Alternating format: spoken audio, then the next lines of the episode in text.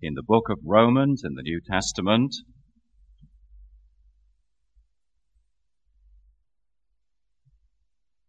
Romans chapter 8 from verse 5 to verse 13. These nine verses from Romans chapter 8 verses 5 to verse 13, where we read the words of the apostle Paul, those who live according to the sinful nature, uh, those who, I'm sorry, those who live according to the sinful nature have their minds set on what that nature desires. But those who live in accordance with the Spirit have their minds set on what the Spirit desires. The mind of sinful man is death, but the mind controlled by the Spirit is life and peace, because the sinful mind is hostile to God. It does not submit to God's law, nor can it do so. Those controlled by the sinful nature cannot please God. You, however, are controlled not by the sinful nature, but by the Spirit, if the Spirit of God lives in you. But if anyone does not have the Spirit of Christ, he does not belong to Christ. But if Christ is in you, your body is dead because of sin, yet your spirit is alive because of righteousness. And if the Spirit of Him who raised Jesus from the dead is living in you, he who raised Christ from the dead will also give life to your mortal bodies through his Spirit who lives in you. Therefore, brothers, we have an obligation not to the sinful nature to live according to it. For if you live according to the sinful nature, you will die.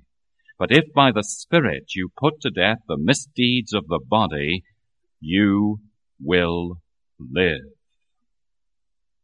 And we'll stop there. May God indeed bless this passage to our understanding.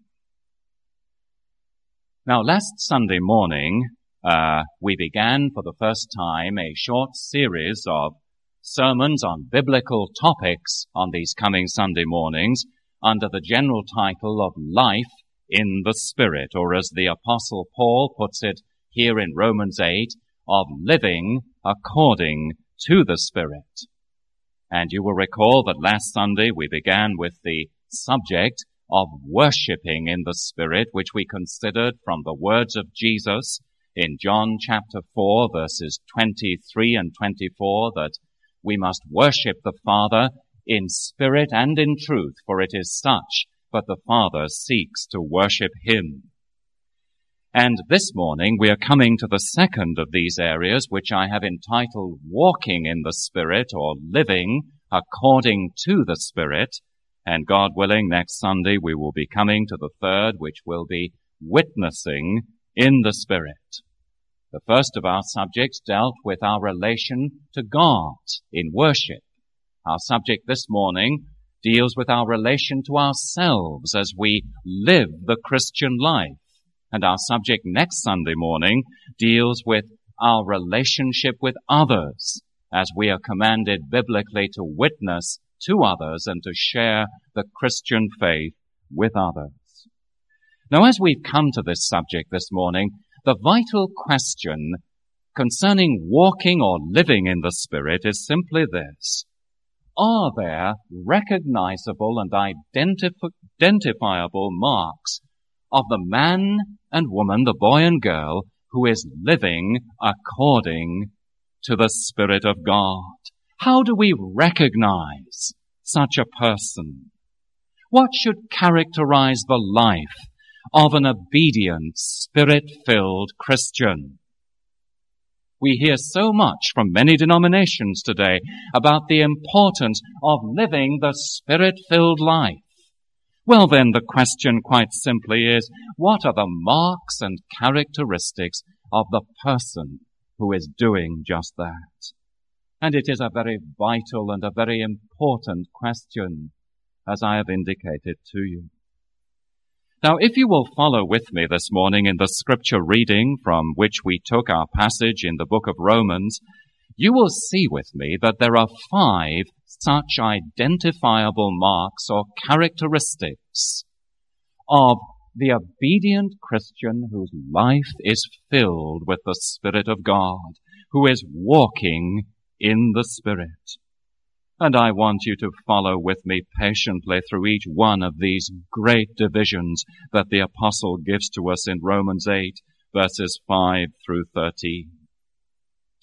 Now, first of all, I want to suggest to you that the initial mark is given to us in verse 9. And it is the mark that we are indwelt by the Spirit.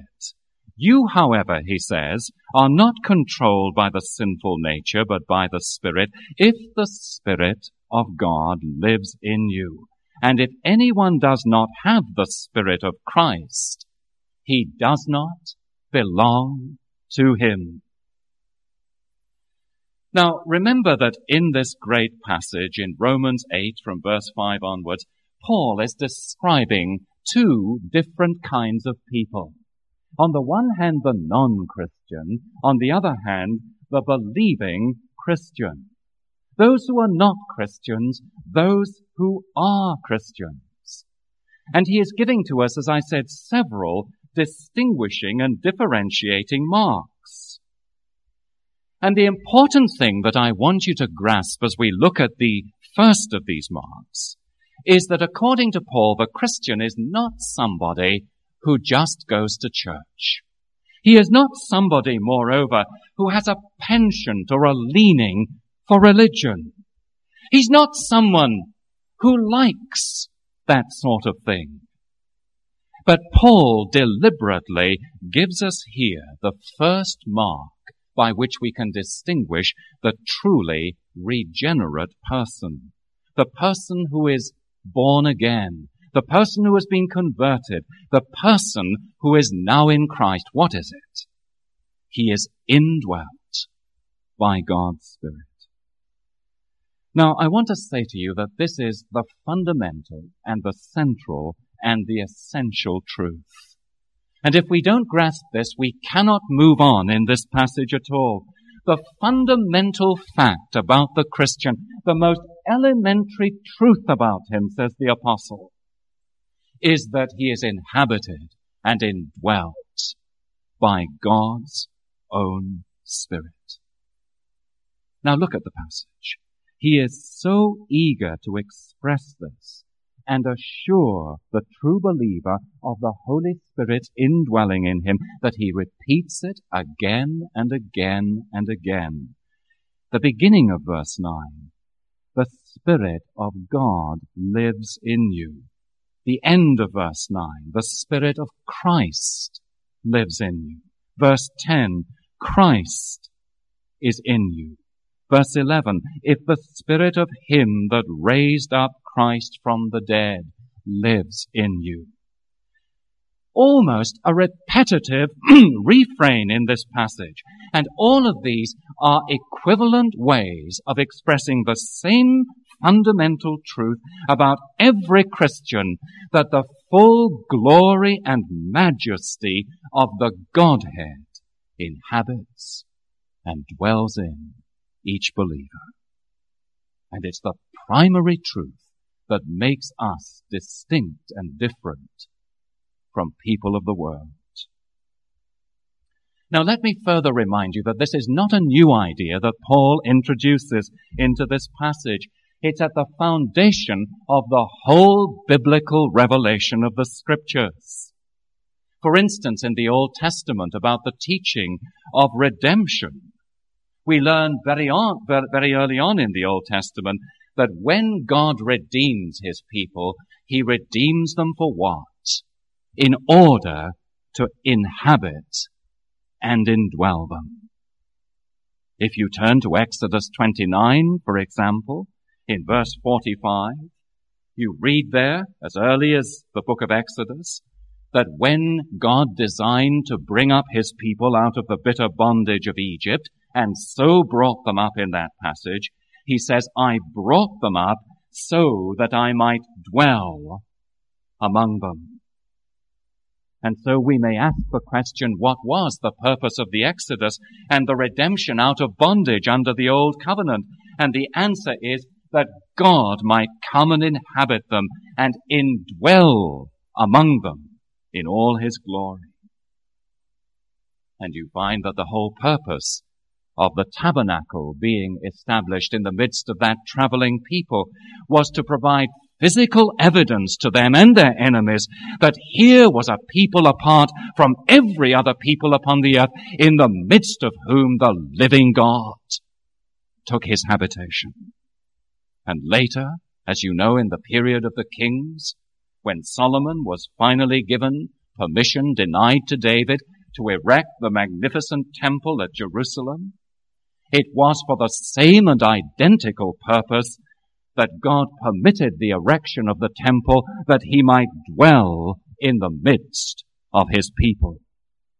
And so you see when you move out of the Old Testament into the New Testament, out of the Old Covenant into the New Covenant, where the emphasis is not so much on the outward and physical, but upon the inward and spiritual, and you ask, where is the temple of God today?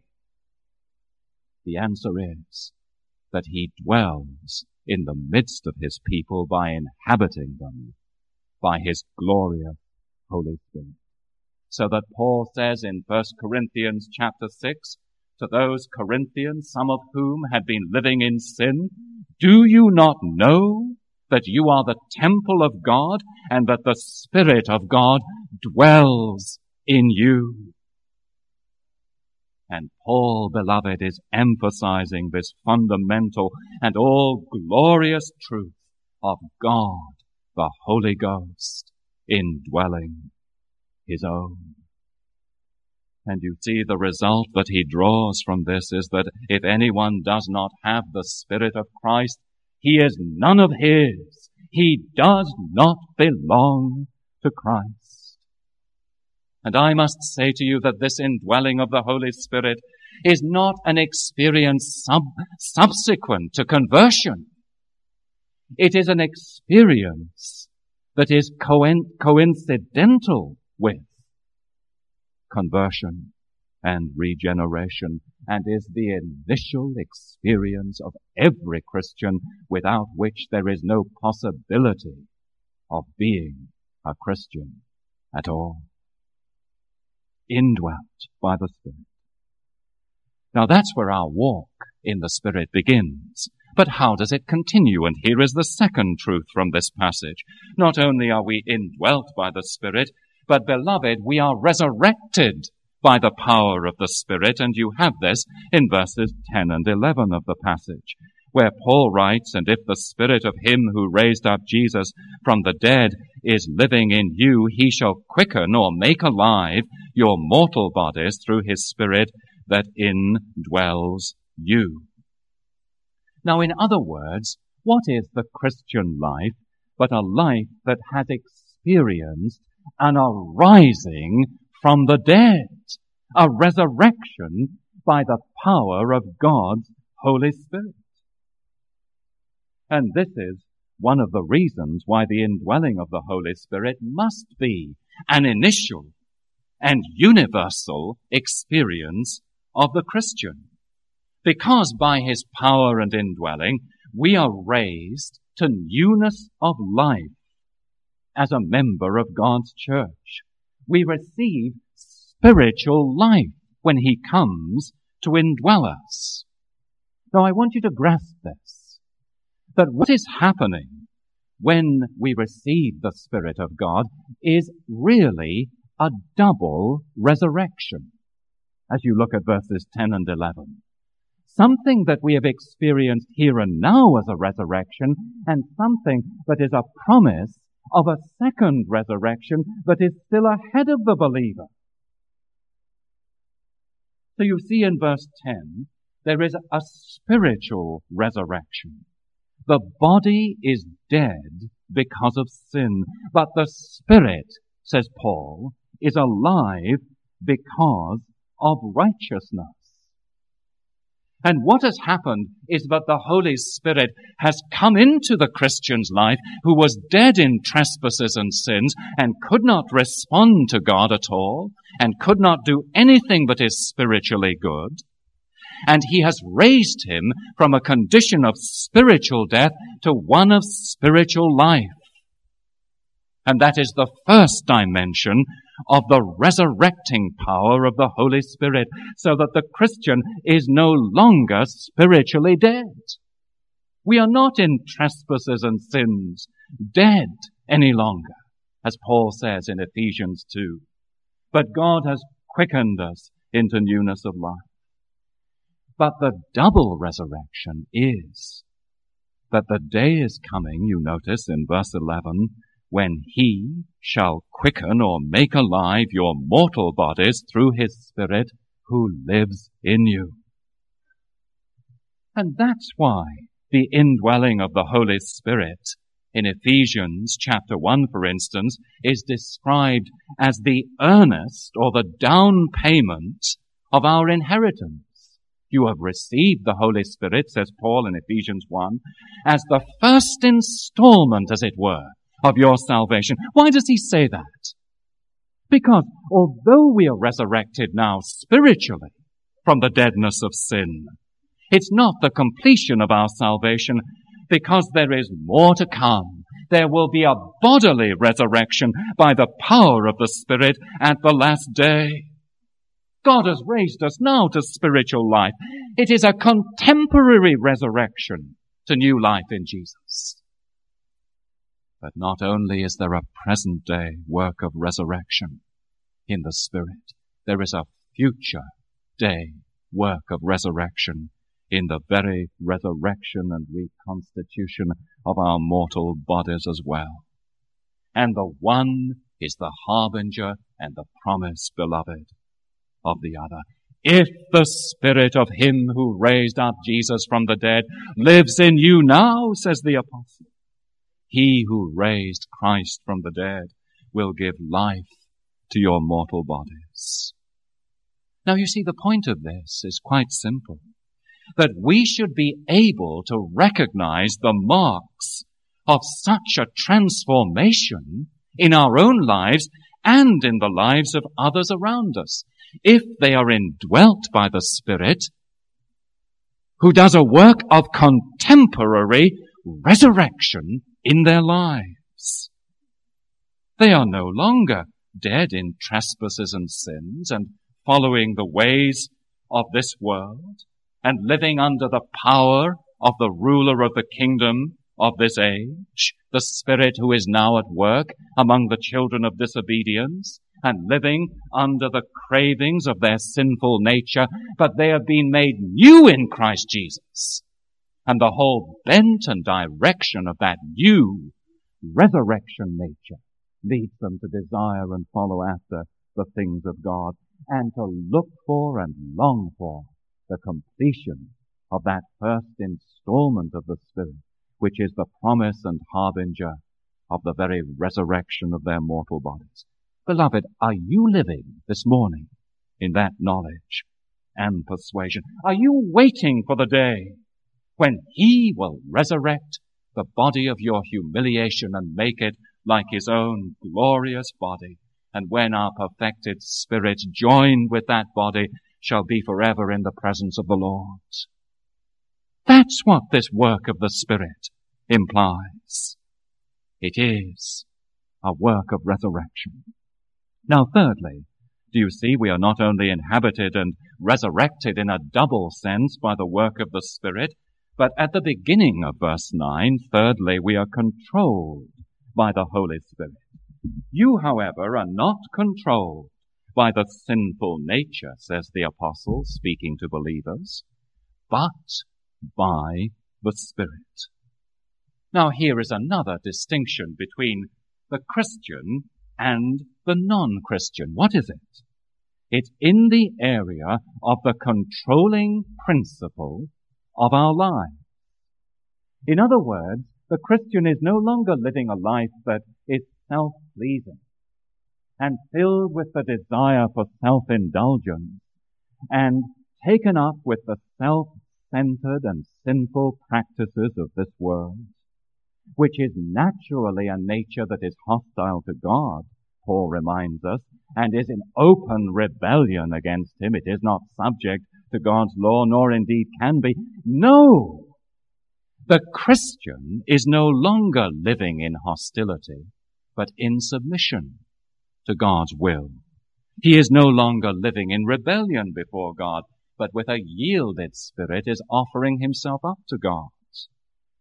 So the distinctive lies in this, that the Christian's controlling principle of life is no longer seeking one's own pleasure and gratification and self-interest, but is saying in every situation of life, what can I do in this situation that pleases Him? Now, beloved, let me say that this is of great contemporary importance. Many Christians I find today are deeply concerned and interested in what they call knowing the dynamic of the Holy Spirit in their lives. Some Christians call it the filling of the Spirit or the fullness of the Spirit. But the question is the same. How can I know the dynamic of the Holy Spirit in my life as a Christian? Because I feel the lack of power in my life and effectiveness. And some have even said to me in the course of a long gospel ministry, I feel, you know, Mr. Dallison, that I have the form of godliness without the power of it. And many Christians are drawn and attracted to the fringe movements and the charismatic type of so-called Christian churches because of this desire for the dynamic and the power of the Spirit. And the answer, let me tell you, is that we can never divorce the dynamic of God's Spirit from the dominion of God's Spirit. It is the life lived under the dominion or direction of God's Holy Spirit that will begin to experience the dynamic of the Holy Spirit. And this is why Paul directs us to the Spirit-filled life. If you want to know the power of the Holy Spirit, he says not only must you be indwelt by the Holy Spirit and know His resurrecting power in your life, but you must know the control of the Holy Spirit and must live in obedience to the revealed will of God into which He leads you. Now listen, this is the fundamental difference between the Christian and the unregenerate, isn't it? And we should expect to see this difference. The Holy Spirit's purpose and intent, after all, is to take us back and back and back again to the holy law of God and apply that law to our lives and to see in that application the fruits of holiness developing within us so that we are living under the control of the Spirit of God but leads us into obedience to the revealed will of God. And that's how we experience the dynamic of the Holy Spirit's power. And that's how we can tell a true Christian from a counterfeit Christian. I remember many years ago hearing from a good friend of mine in Scotland, a very well-known preacher, even on this side of the Atlantic, the Reverend E.J. Alexander, who after a great address of his upon the work of the Holy Spirit was spoken to her by a man in his congregation who had heard that address, who was simply passing through the congregation. And the man said, Mr. Alexander, that was a magnificent exposition upon the work of the Holy Spirit, and he expatiated and enlarged upon how wonderfully this had drawn God's truth into his own mind and how helped he had been by this and how he felt he was a man who more and more was living in the fullness of the Spirit.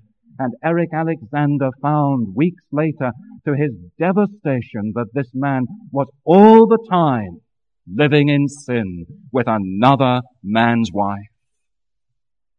That's how you tell the counterfeit profession of faith from the true profession is the man who says, I know that I am a Christian living under the control of the Spirit of God. We are not controlled, says Paul, by the old sinful nature, but by the Spirit of God. And the whole bent and direction of our lives is set on a new course of loving obedience to Him who is our Lord and Savior. And it is so important in these days for us to grasp that. Now do you notice fourthly that not only are we indwelt and resurrected and controlled by the Spirit, but we are indebted to the Spirit. In verse 12, we are men and women and boys and girls under obligation to do certain things. And Paul is drawing a conclusion to what he has been teaching us in these three previous areas. Now let me pause and say to you, it is so important, beloved, to draw right conclusions. You know that from general life itself. You can draw a wrong conclusion from a set of circumstances or propositions that will get you into great trouble and deep difficulty. Or you can draw the right conclusion, which will lead you into a large place. Now it's so important to draw a right conclusion here. And Paul says, beloved, we are indebted or we have an obligation, not to the sinful nature, verse 12, to live according to it. Now, you see, why I emphasize this is it's possible for a Christian to read all that we've read in the earlier verses as we did, to know that he's indwelt by God's Spirit, has experienced the resurrection power of the Spirit, and is being controlled by the Spirit, and draw a long conclusion from it. In other words, I will sit back, fold my arms, and do nothing. Because He's doing it all. And this is not a biblical conclusion to make. What conclusion does the apostle make from the fact that we are indwelt and resurrected and controlled by the Spirit? Not that we sit back and do nothing, but that we live as men and women, boys and girls, who have a debt to pay who are living under obligation to God precisely because He has done these things for us.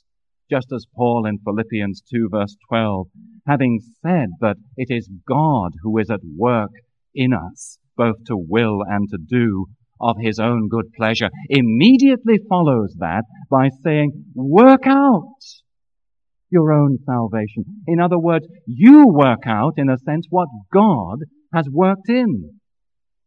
And it's precisely the same here. God places us under obligation to live a certain kind of life, not in terms of the flesh or the old sinful order, but in terms of the Spirit. In other words, in terms of obligation to God. And it's so important again in these days in which we live. You see, so many people today simply think that the Christian life is let go and let God. And there is nothing more unbiblical and dangerous than that. And it's very interesting to me that the Lord Jesus in his ministry took up the same idea of obligation that lies upon us. Do you remember that incident in the Gospels when his enemies came to him and said, shall we or shall we not pay tribute to Caesar? You remember his answer. Render to Caesar that which belongs to Caesar. There was no question about that, was there? It wasn't an issue in Jesus' mind. It was an obligation. This is Caesar's coin. Give it back to him. You must pay your taxes. It's not a question of whether I feel disposed to pay them today, or I'll feel better tomorrow and I'll find it easier, or I do it because I feel good about it. Just like going to work, I don't go to work tomorrow morning because I feel it's good for me to do it. I go because I'm obliged to go because my employer has bought my time and it's not mine, it's his. I'm under obligation to give it to him because he has bought it. But we often forget that that incident of Jesus is followed by the word, and render unto God what belongs to God. And it's identical in thought form. There is an obligation that we should obey God and live according to the Spirit, not because we're feeling some emotional afflatus today, and our spirits are in good shape today, and it suits me to do it today, but because I am indebted to God to live according not to the old sinful nature, but according to the Spirit of God. It is a plain and evident matter of duty. Now, beloved, let me say to you, there will be times when it is a joy for me to do it, and I find it easy to do it, and I want to do it. But fundamentally, I'm not doing it because I feel good about it. I'm doing it because I'm a man under obligation. And there'll be dark and difficult days where if I relied on my feelings, I would never do it. And we need to challenge ourselves in the Christian life by saying to ourselves constantly, whether I feel like it or not, whether I'm on an emotional high or not, I am indebted and obligated to do what is my bounden duty, to render unto God what rightfully belongs to God. He's bought it. It's His. And I cannot keep it back from Him. And what that means in practical terms is that I become ruthless with everything that turns me away from God. Whether it's the ear things I hear, the eye, things I see, the hand, things I do, the feet, where I go, the newspaper, which I use in place of family worship, the television, which I may use in place of coming to the Sunday evening service. I am ruthless with everything that will turn me away from my proper obligation to God. Beloved, it comes down to practical, daily matters like that that indicate whether I am where I should be as a Christian, living under obligation. I don't find it easy. I don't always find it delightful, but I do find that it's a debt and an obligation that He expects me to pay. And I find truly that joy comes in the paying of it at some stage and season. Now finally, as I draw to a close, not only are we indwelt by the Spirit and resurrected and controlled by the Spirit and indebted to live according to the Spirit, but we are enabled by the Spirit in verse 13. Do you notice what Paul says? If you live according to the sinful nature, you will die, but if by the Spirit you put to death the misdeeds of the body, you will live. And the emphasis there in verse 13, alongside the obligation, you notice, is that lovely biblical uplifting emphasis of the enablement of God's Spirit. Or to put it in another way, not only do we have a new responsibility as Christians, but we have a new capability. It is the Spirit, you see, who enables us to put to death the deeds of the body, which means our propensity to sin and to disobey. It is by the Spirit in the King James Version that we mortify, do to death that which should not live in our hearts and minds and lives as professing Christians.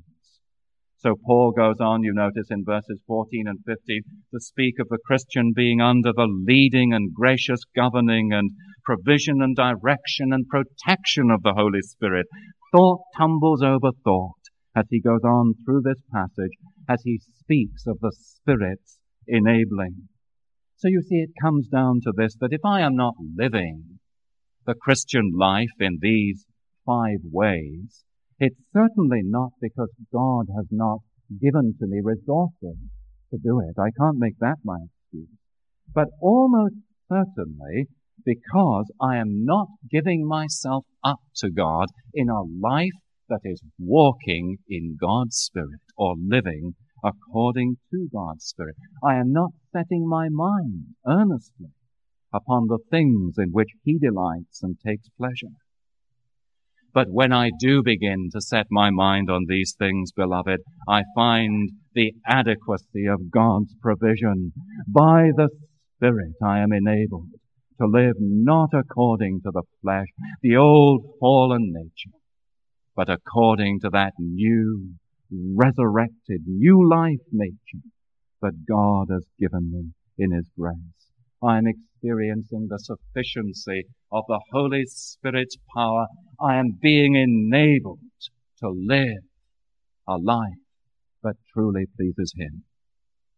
And so in conclusion this, what have you set your mind on, my friend in Christ this morning? You boys and girls who are present in the service, this is for you too. Do you profess to be a believer in the Lord Jesus? Hath God so lovingly and tenderly given you a sense that His Spirit is living in you and has changed your young and tender hearts so that you begin to love to read the Bible a little each day and talk with your parents during family worship about the things the Bible speaks of and about the Lord Jesus and about temptation and the importance of prayer? What are you setting your mind on, boys and girls? You as adults, what is your motivation this morning? Where do your ambitions lie? Where is the controlling principle that governs your life? What motivates your whole being today? Because when these things are set on Him, the Spirit not only requires me, but enables me to glorify God in every way, to live in accord with what He desires and to have a mind controlled by the Holy Spirit of God. May God make us in this congregation such a people as that for Jesus' sake. Let's pray. Father in heaven, as we consider so inadequately what is comprised in a biblical walk with God, a life that is according to the Holy Spirit of God and His desires for us, there is none but would confess we fall oh so lamentably short. But we thank Thee, our Father, that that which is inadequate in us may be made adequate by God's Spirit.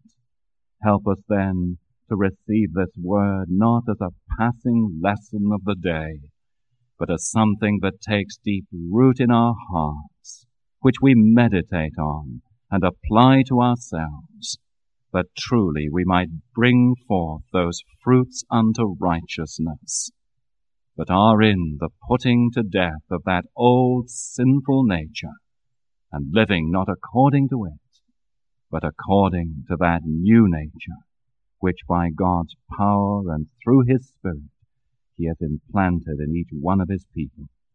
For His glory's sake we ask it. Amen.